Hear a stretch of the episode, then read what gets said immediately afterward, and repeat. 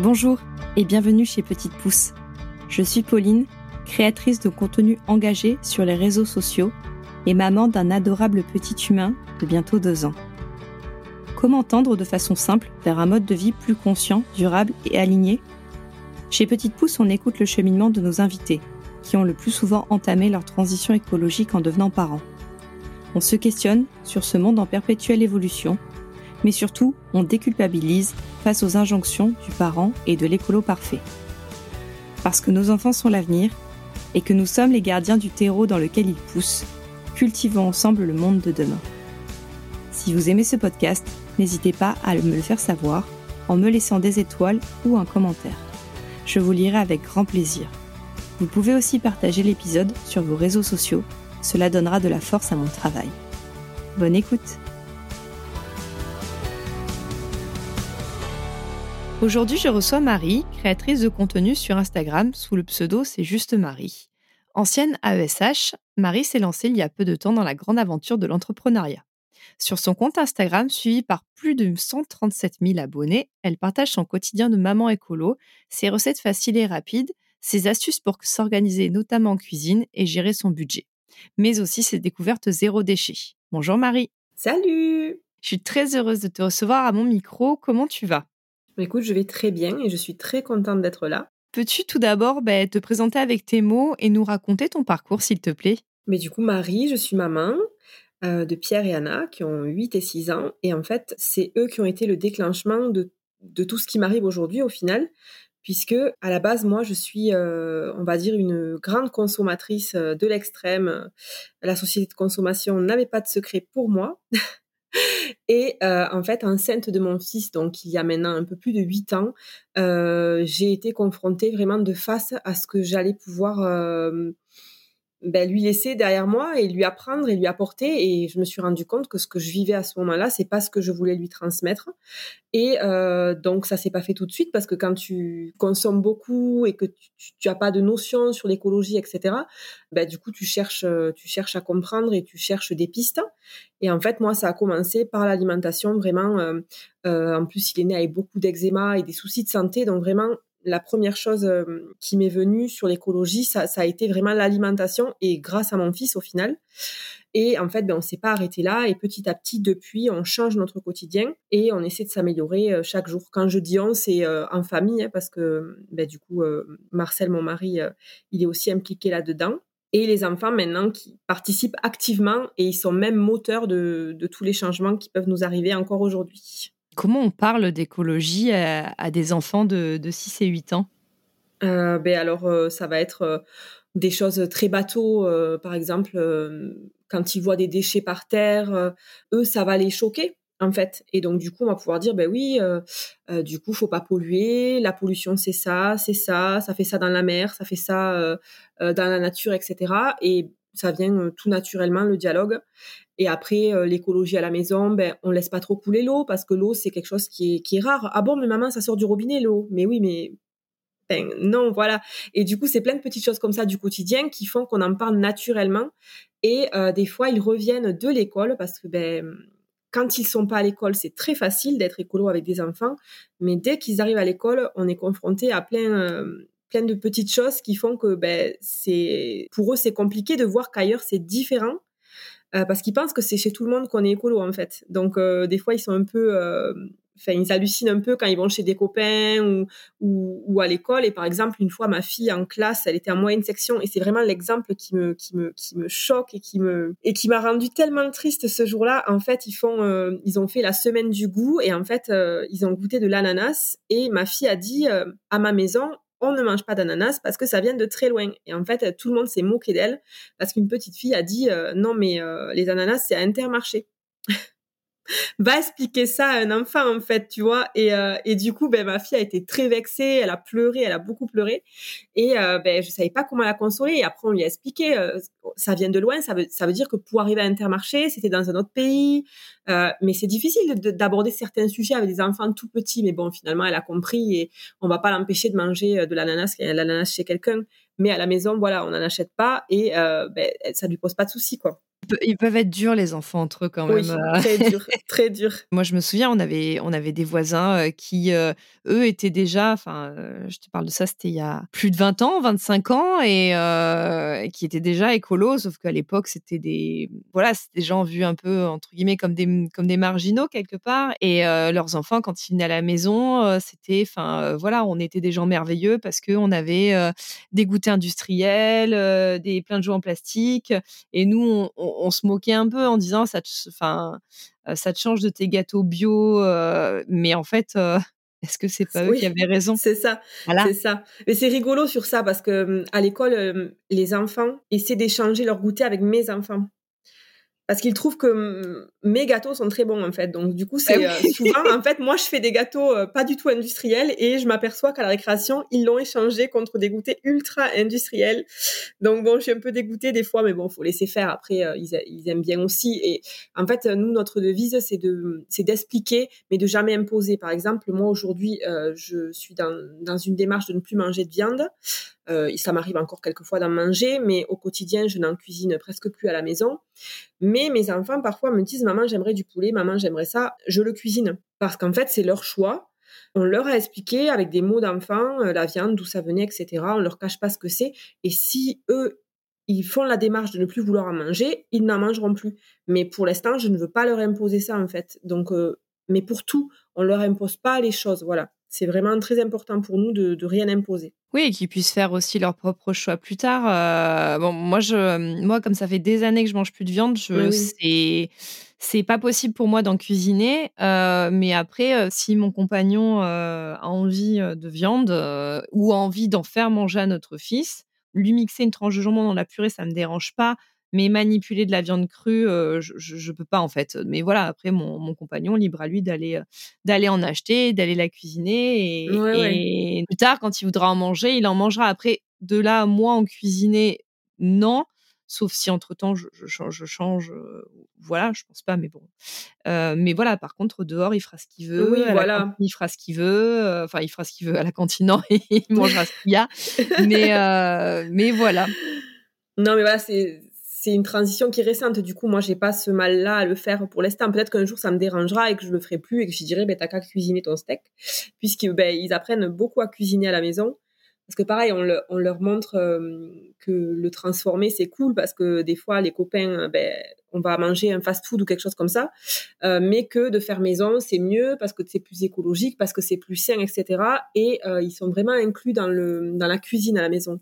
Ils ont toujours eu le droit de rentrer dans la cuisine, c'est une pièce ouverte, de monter sur les plans de travail, de manipuler tout à part les couteaux et, et la chaleur, quoi. Mais vraiment, ils sont ils sont très impliqués dans la cuisine. Et d'ailleurs, ma fille, elle, fait un gâteau de A à Z. mon fils, lui, il aime moins. Euh, lui, il est plus euh, cuisiné avec son père dehors, euh, du coup, au barbecue. Ouais, voilà. mais du coup, voilà, les, gros clichés, mais vraiment. Mais, mais par contre, ouais, ils savent faire un gâteau tout seul, ils savent cuisiner, ils connaissent les aliments. Et je trouve ça super important parce qu'on le voit qu'il y a des enfants qui ne connaissent pas euh, qui ne savent pas différencier une fraise d'une framboise ou enfin voilà. Ça c'était vraiment très important pour moi qu'ils reconnaissent les aliments qu'ils sachent que c'est de saison ou non voilà. Ça c'est d'ailleurs c'est une question souvent oh maman ça c'est de saison? C'est une question qui revient très souvent hein, plusieurs fois par semaine T'as pas affiché les jolis calendriers de Marine euh, si, le si, frigo si, mais bon, ils ont pas tendance à les lire, euh, donc ils me demandent. Euh. Je, vous mettrai les liens en légende de la papeterie de notre copine Marine, Ecotropie, que Marie et moi adorons pour faire les menus, la liste des courses. C'est ça et avoir les légumes de saison. Je mettrai tous les liens dans la légende de l'épisode. On va poursuivre parce que on va revenir justement à l'organisation en cuisine et au budget parce que c'est une thématique qui revient régulièrement dans tes contenus et nous en avons tous besoin en ce moment. Comment tu t'organises en cuisine justement à la fois pour tenir ton budget, manger équilibré et éviter les déchets? Alors, pour tenir le budget en premier, j'utilise la méthode des enveloppes. Euh, tout simplement parce que avant j'explosais le budget course euh, parce que euh, je faisais plusieurs magasins, je tâtonnais dans le bio. En plus, on mangeait de la viande et du poisson plus régulièrement, donc forcément ça faisait gonfler la note, etc. Et en fait, je me suis mis à faire des enveloppes vraiment précises et je ne dépasse pas ces enveloppes et j'établis un menu. Donc je fais d'abord la liste de mes placards, ensuite j'établis un menu Et euh, il faut que tout le reste rentre dans cette enveloppe-là. Et comme ça, il n'y a pas de surprise à la fin du mois. Et je vais te donner un exemple. J'ai arrêté de travailler au collège en novembre. Et en fait, le mois de novembre, j'ai dépensé 1000 euros de nourriture. 1000 euros, alors que je suis à 400 euros le reste de l'année. Tout simplement parce que euh, j'ai eu besoin de relâcher, mon corps a lâché, euh, je pense que j'ai frôlé euh, la dépression, etc. Et que je me suis remis à consommer un peu ce que j'avais envie au moment où j'en avais envie. Et ben, j'ai littéralement explosé le budget et, je me suis rendu compte que oui, cette méthode des enveloppes, le fait de toucher cet argent avec ses mains, le fait que ce soit factuel, le fait de tout écrire, et ben, au final, c'est un, un outil hyper efficace pour gérer son budget et le tenir en fait. Et c'est là, c'est le retour que j'ai d'énormément de gens qui, qui, décident de se lancer dans cette méthode-là. J'ai publié euh, avant-hier justement euh, le réel sur euh, comment calculer son budget course. Et en fait, des personnes au bout de trois mois sortent d'un découvert. vraiment, ça leur sauve la vie de, faire cette méthode-là. Donc, je, je, reste persuadée que c'est une, c'est une très bonne méthode pour gérer son budget. Donc, une fois que c'est fait, mais ben, je pratique le batch cooking ou le meal prep pas comme ça qu'on le dit en anglais, mais euh, je sais pas le dire autrement. le meal prep. Et tout simplement, une fois dans la semaine, je cuisine ou on cuisine en famille pour euh, tous les repas du soir de la semaine. Et je fais mes, mes goûters maison. Et du coup, ben, on gaspille beaucoup moins comme ça je jette de moins en moins de choses. Ça arrive encore de jeter euh, une ou deux choses à la fin de, la semaine à la poubelle parce que c'est passé ou qu'on l'a oublié dans le frigo, mais ça devient très très rare. Alors que hum, si on demande à la plupart des gens à la fin de la semaine, forcément ils jettent des choses à la poubelle parce que ben on n'a pas eu le temps de cuisiner ce qu'on a acheté, parce que c'est périmé, parce qu'on est débordé, parce que hum, le soir quand on rentre, la fameuse question qu'est-ce qu'on mange, ça nous empêche de profiter du reste et que ben on en a marre et qu'on finit par cuisiner euh, les fameuses euh, coquillettes jambon fromage et donc euh, donc euh, donc voilà. Euh, ça te prend combien de temps à peu près Parce qu'en plus, toi, tu fais les goûters maison et les oui. yaourts aussi, il me semble. Oui, mais les yaourts, ça se fait tout seul avec la machine. Hein. Ah, faut quand même mélanger et mettre dans le. Dans non, mais ça, tu, tu donnes aux enfants, ça, en trois secondes, c'est fait. Il n'y a pas de souci. C'est vraiment une activité qu'ils adorent faire. Mais en fait, ce que j'essaie d'expliquer aux gens et pourquoi je n'aime pas les livres sur le batch cooking, parce que en fait, en semaine, il faut manger efficace. Il faut manger pour se nourrir, manger équilibré, être en bonne santé. Et pas vouloir partir dans des recettes hyper compliquées avec 18 ingrédients qu'en plus on n'a pas forcément à la maison ou 18 euh, épices qu'on ne réutilisera jamais. Donc ça, pour moi, c'est vraiment le conseil numéro un que je peux donner. Et en fait, je vais euh, faire les mêmes recettes à peu près toute l'année. Au fil des saisons, ces recettes-là vont changer en fait.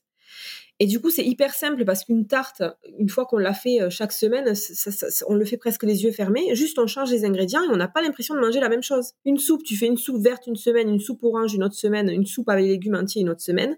T'as pas l'impression d'avoir mangé de la soupe tout le temps et pourtant, ce sont les mêmes ingrédients. Pareil pour les gratins de légumes, pareil pour les lasagnes. Tu peux changer, par exemple, euh, tu fais une lasagne. Si le chèvre est en promotion ce matin chez ton fromager, tu vas prendre le chèvre et pas la ricotta et pas, voilà c'est aussi euh, c'est aussi ça qui est super important euh, à appliquer quoi. C'est vraiment le, meilleur conseil que je puisse donner, c'est voilà faire des recettes qu'on connaît et qu'on maîtrise. Pareil pour les goûters. Il n'y a pas besoin de mille goûters.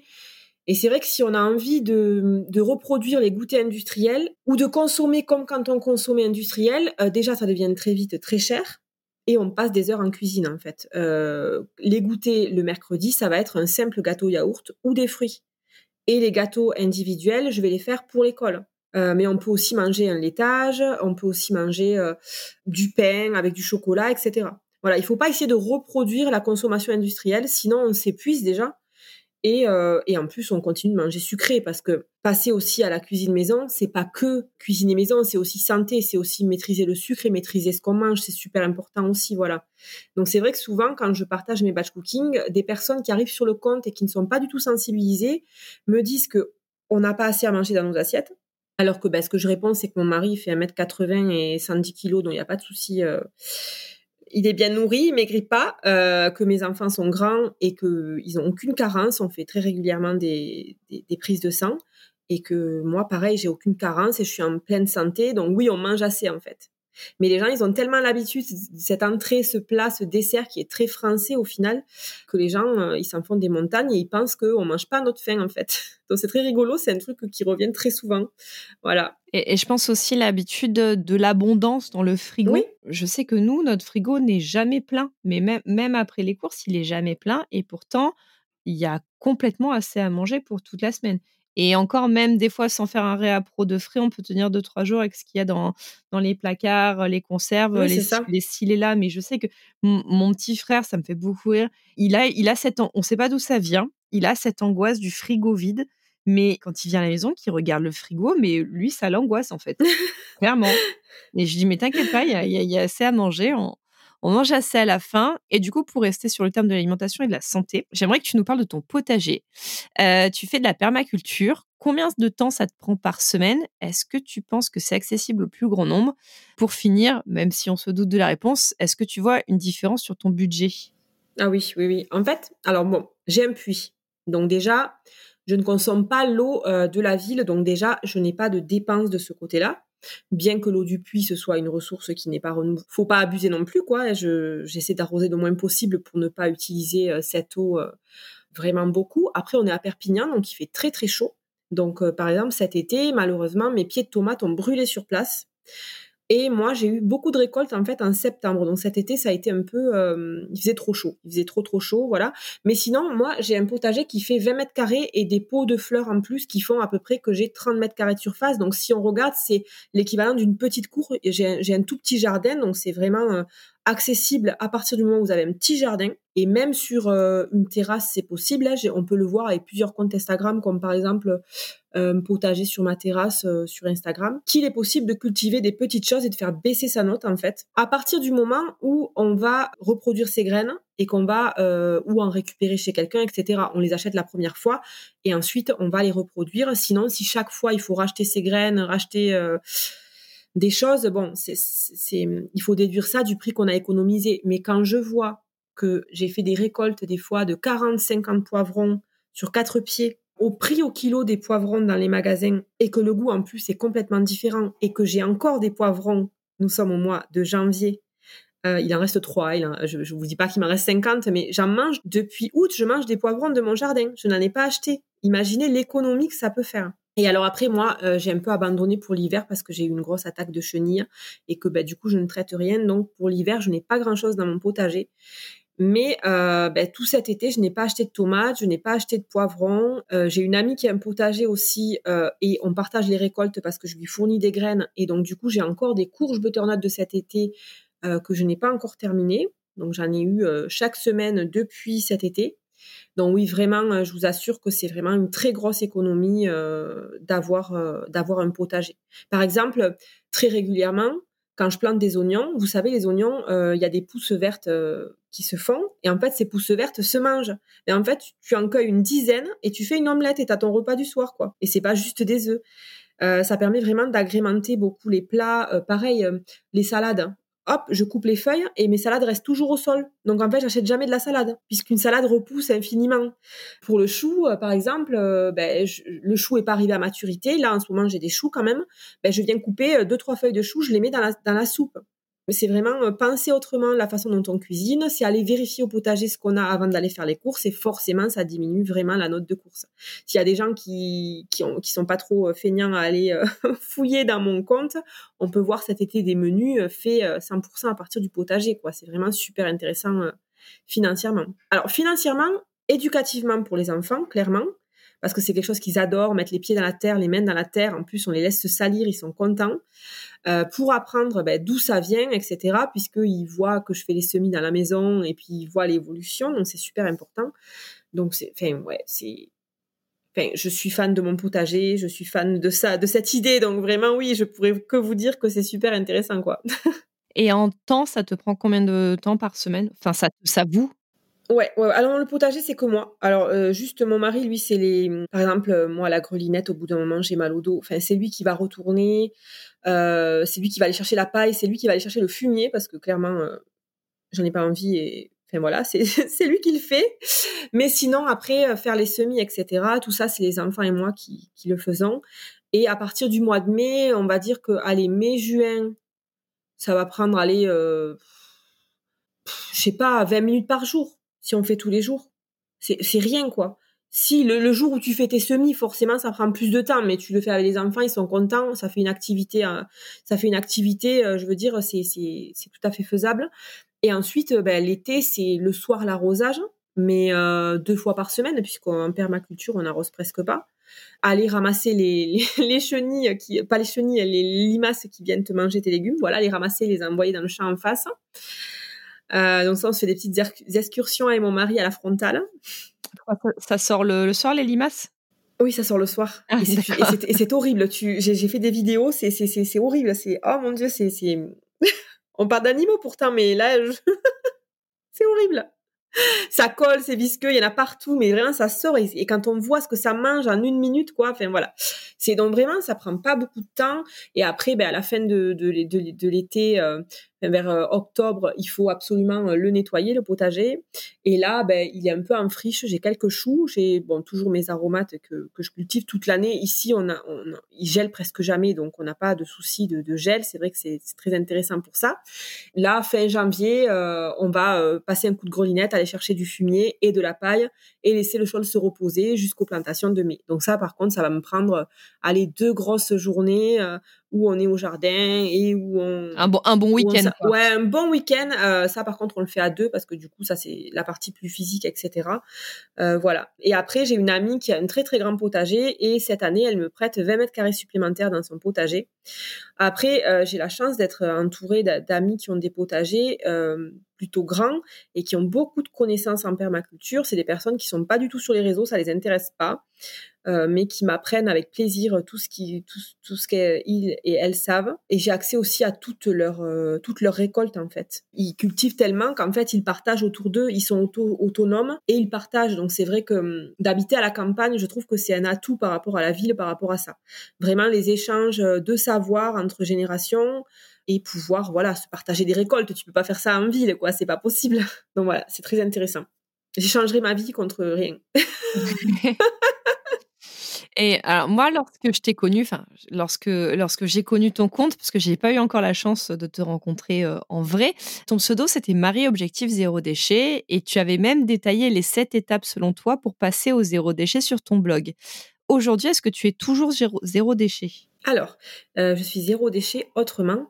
Parce qu'en fait, quand on commence à rentrer dans cette diminution des déchets, on voit sa propre poubelle. Euh, sauf qu'en fait, sa propre poubelle, c'est un pourcentage infime des déchets qui sont générés. Et au final, c'est pas nous qui polluons euh, le plus, c'est euh, les entreprises, c'est les transports, etc., etc. Et donc, en fait, quand on s'aperçoit que on n'y peut pas grand-chose, c'est la grosse douche froide.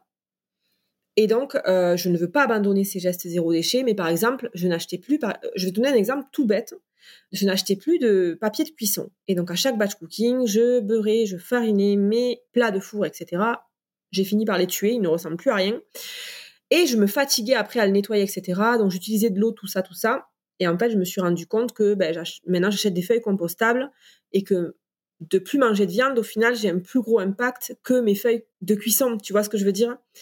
Par contre, je vais pas, euh, je vais pas racheter de sopalin, euh, je vais pas racheter de bouteilles en plastique, je vais pas racheter de coton-tige, je ne vais pas racheter de cosmétiques en contenant en plastique, etc., etc. Ce qui est ancré est ancré. Mais en fait, c'est cette étape, c'est pour être zéro déchet à la maison.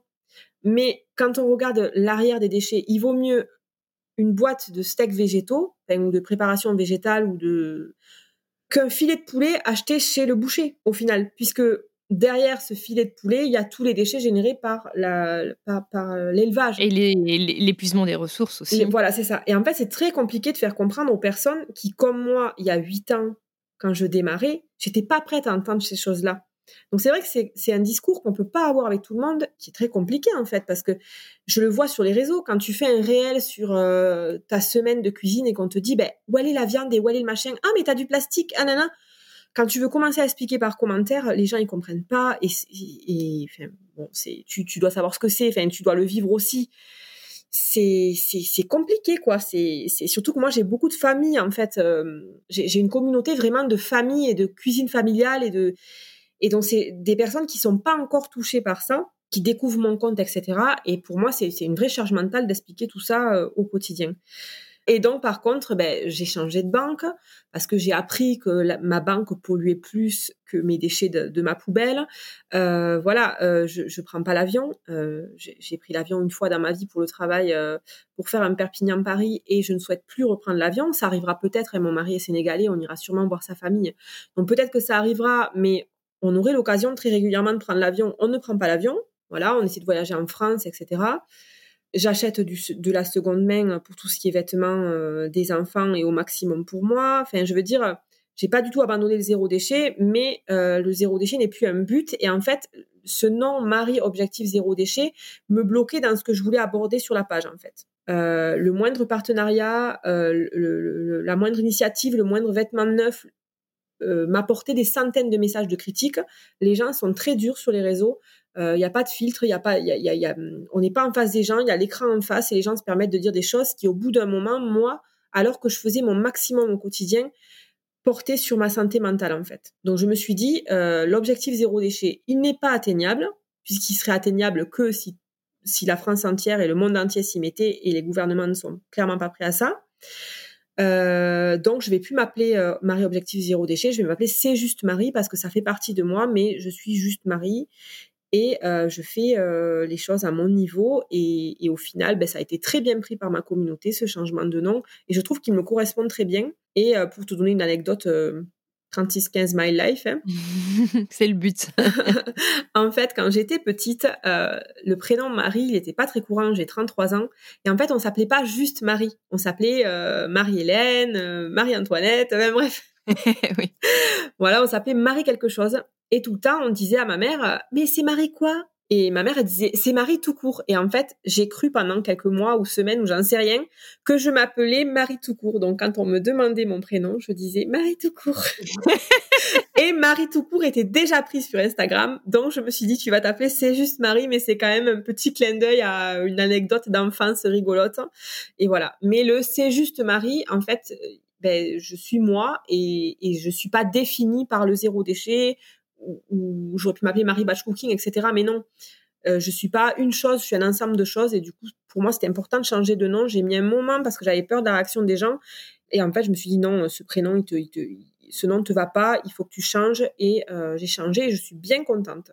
Ouais, et puis c'est aussi, je trouve que ça fait, ça fait, enfin comment dire, ça fait sens avec la simplicité, le minimalisme que tu véhicules en fait, le, juste, tu vois, et, le juste, le juste l'équilibre aussi. Oui, ça fait juste la consommation juste, etc.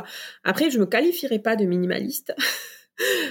Euh, parce que, ben, comme je t'ai dit, moi, je suis une ancienne euh, grande consommatrice. Alors avant, j'avais des sacs et des chaussures, et maintenant, bon, j'ai des savons et, des bougies. Donc, on va dire qu'en termes d'impact carbone, ça va, je, je, limite. Mais j'ai, mais euh, on retombe très vite dans les travers de la consommation, je trouve. Et, et j'essaie de faire attention, mais c'est vrai que j'ai du mal à me maîtriser sur certaines choses. Alors, comme je te dis, j'ai, je suis passée des sacs et des chaussures au savon et aux bougies, mais quand même, j'essaie de, de de ne pas oublier euh, les premières valeurs que j'avais en ouvrant ce compte Instagram. Donc en ce moment, je suis sur euh, plus euh, arrêter de consommer ce genre de choses euh, trop. Tu connais sans doute la méthode bisou. Bah, bien sûr. Voilà. je suis fan de Marie. D'ailleurs, Marie. ouais. D'ailleurs, son premier livre, J'arrête de surconsommer, c'est rigolo parce que c'est en fait, c'est rigolo maintenant que je connaisse Marie et que je et que je parle autant avec elle et je, je, je l'ai rencontrée en vrai et c'est quelqu'un que j'apprécie sur la planète, c'est une des personnes que j'apprécie le plus, je pense. en fait, j'ai commencé par, euh, par son livre J'arrête de surconsommer. Et c'est ce livre qui m'a fait prendre conscience qu'on consommait trop et qu'on dépensait trop et on était dans une période difficile financièrement et ça nous a énormément aidé, son livre. Et ensuite, j'ai enchaîné avec euh, La magie du rangement de Marie Kondo et j'ai divisé par deux nos possessions. En fait, j'avais, j'avais, on avait un 70 mètres carrés et quand on est arrivé dans cette maison qui en fait 94, j'avais moitié moins d'objets que dans l'appartement de 70 mètres carrés. Et c'est vraiment son livre qui a été euh, une prise de conscience. Son livre et, et le groupe euh, Facebook euh, Gestion budgétaire entre des minimalistes hein, qui existe toujours c'est vraiment ça. Euh, je cherchais et je trouvais pas de, je trouvais pas. Et c'est ça qui a été vraiment mon déclic. Donc vraiment, euh, merci Marie pour euh, et Herveline pour votre livre, vraiment trop bien. Elles seront mentionnées en légende. Et, et aujourd'hui, est-ce qu'il y a des choses, là en 2023 ou un peu plus tard, que tu souhaiterais mettre en place pour diminuer votre impact carbone? Est-ce que tu as des objectifs que tu t'es fixés? Alors, euh, mon objectif, c'est justement d'avoir ce potager supplémentaire donc euh, que ma, ma, copine me prête gracieusement. Donc, je suis très contente parce que déjà, euh, je, je, vais pouvoir consommer beaucoup plus des choses produites ben, chez moi. Voilà. Donc, ben, on n'a pas prévu prendre l'avion en 2023, alors qu'on prévoit un grand voyage et Alors, c'est en négociation, hein, parce que mon mari me dit oui, on pourrait faire l'avion à l'aller, mais pas au retour. En fait, on aimerait partir en Islande, voilà, et il existe un train, euh, il existe un trajet en train euh, qui fait partie du voyage, du coup. Mais du coup, je trouve que ça, ça, prend tout son sens de, slow travel, en fait. Parce que c'est bien joli d'aller dans un super pays écolo, etc. Mais si tu vas en avion, bon, mais t'as, pété ton impact carbone pour les années qui arrivent. Même si je comprends hein, les gens qui, qui, ont besoin de prendre l'avion et qui ont besoin de s'évader, etc. Mais je me dis que ça peut euh, ben, prouver aux gens que c'est possible et vraiment ça prend tout son sens pour les enfants. Prendre ce temps, voir la distance. Euh, euh, voilà, donc c'est un projet. C'est peut-être pas sûr qu'on le fasse en 2023 parce que ça coûte très cher. Ça sera peut-être en 2024, mais voilà. En 2023, il n'y a aucun voyage coûteux en carbone qui, qui est prévu on n'a jamais beaucoup voyagé, donc c'est ça, c'était pas, c'est pas nouveau. Euh, et après, moi, je, continue de végétaliser mon alimentation.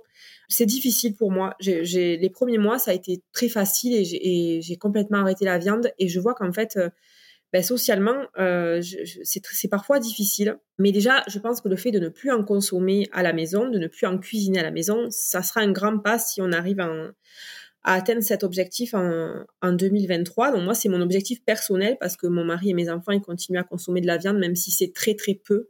Vraiment, quand, si je dis que c'est une fois par semaine, c'est vraiment le grand max. Et souvent, c'est quand on est invité ou qu'on a des invités, en fait. Donc euh, voilà. Une dernière question qui est la question euh, qui est devenue la question signature euh, du podcast. Est-ce que tu auras un message à déposer aux parents ou futurs parents qui souhaitent agir? Mais que les enfants s'adaptent et qui sont vraiment un moteur et que si on les laisse parler et que si on les laisse s'exprimer, en fait, euh, tout est simple pour eux. Ils ont souvent la solution. En fait, laisser la parole à vos enfants, euh, euh, des fois, il faut se... Je sais qu'on est dans un engrenage du quotidien et que parfois c'est difficile et que ben, parfois on leur laisse pas trop la parole et qu'on est vraiment dans, dans, cette vie à 100 à l'heure et que des fois prendre le temps de se poser et de communiquer en famille et de les laisser parler, ben, on se rend compte qu'en fait ils ont pas mal de solutions et que eux ils sont pas du tout réfractaires au changement en fait au contraire. Et ben voilà, c'est vraiment important. c'est super. Merci beaucoup d'avoir accepté d'être euh, mon invité. J'étais super contente parce que moi aussi, je suis ta page, je suis une abonnée fidèle. Donc, je suis très contente d'être ici. Merci beaucoup. Ça se voit pas, mais je viens de faire un cœur avec les doigts. je vous souhaite une très bonne journée et à bientôt. À bientôt. Merci d'avoir écouté cet épisode jusqu'au bout. Si vous êtes encore là, c'est certainement qu'il vous a plu. Pour ne manquer aucun épisode, abonnez-vous au podcast sur votre plateforme d'écoute préférée. Vous pouvez également me suivre sur Instagram, at l'ananasblonde, pour découvrir ma vie de maman, entrepreneur et écolo qui fait de son mieux. Je vous souhaite une belle journée ou soirée et vous dis à bientôt sur Petite Pouce.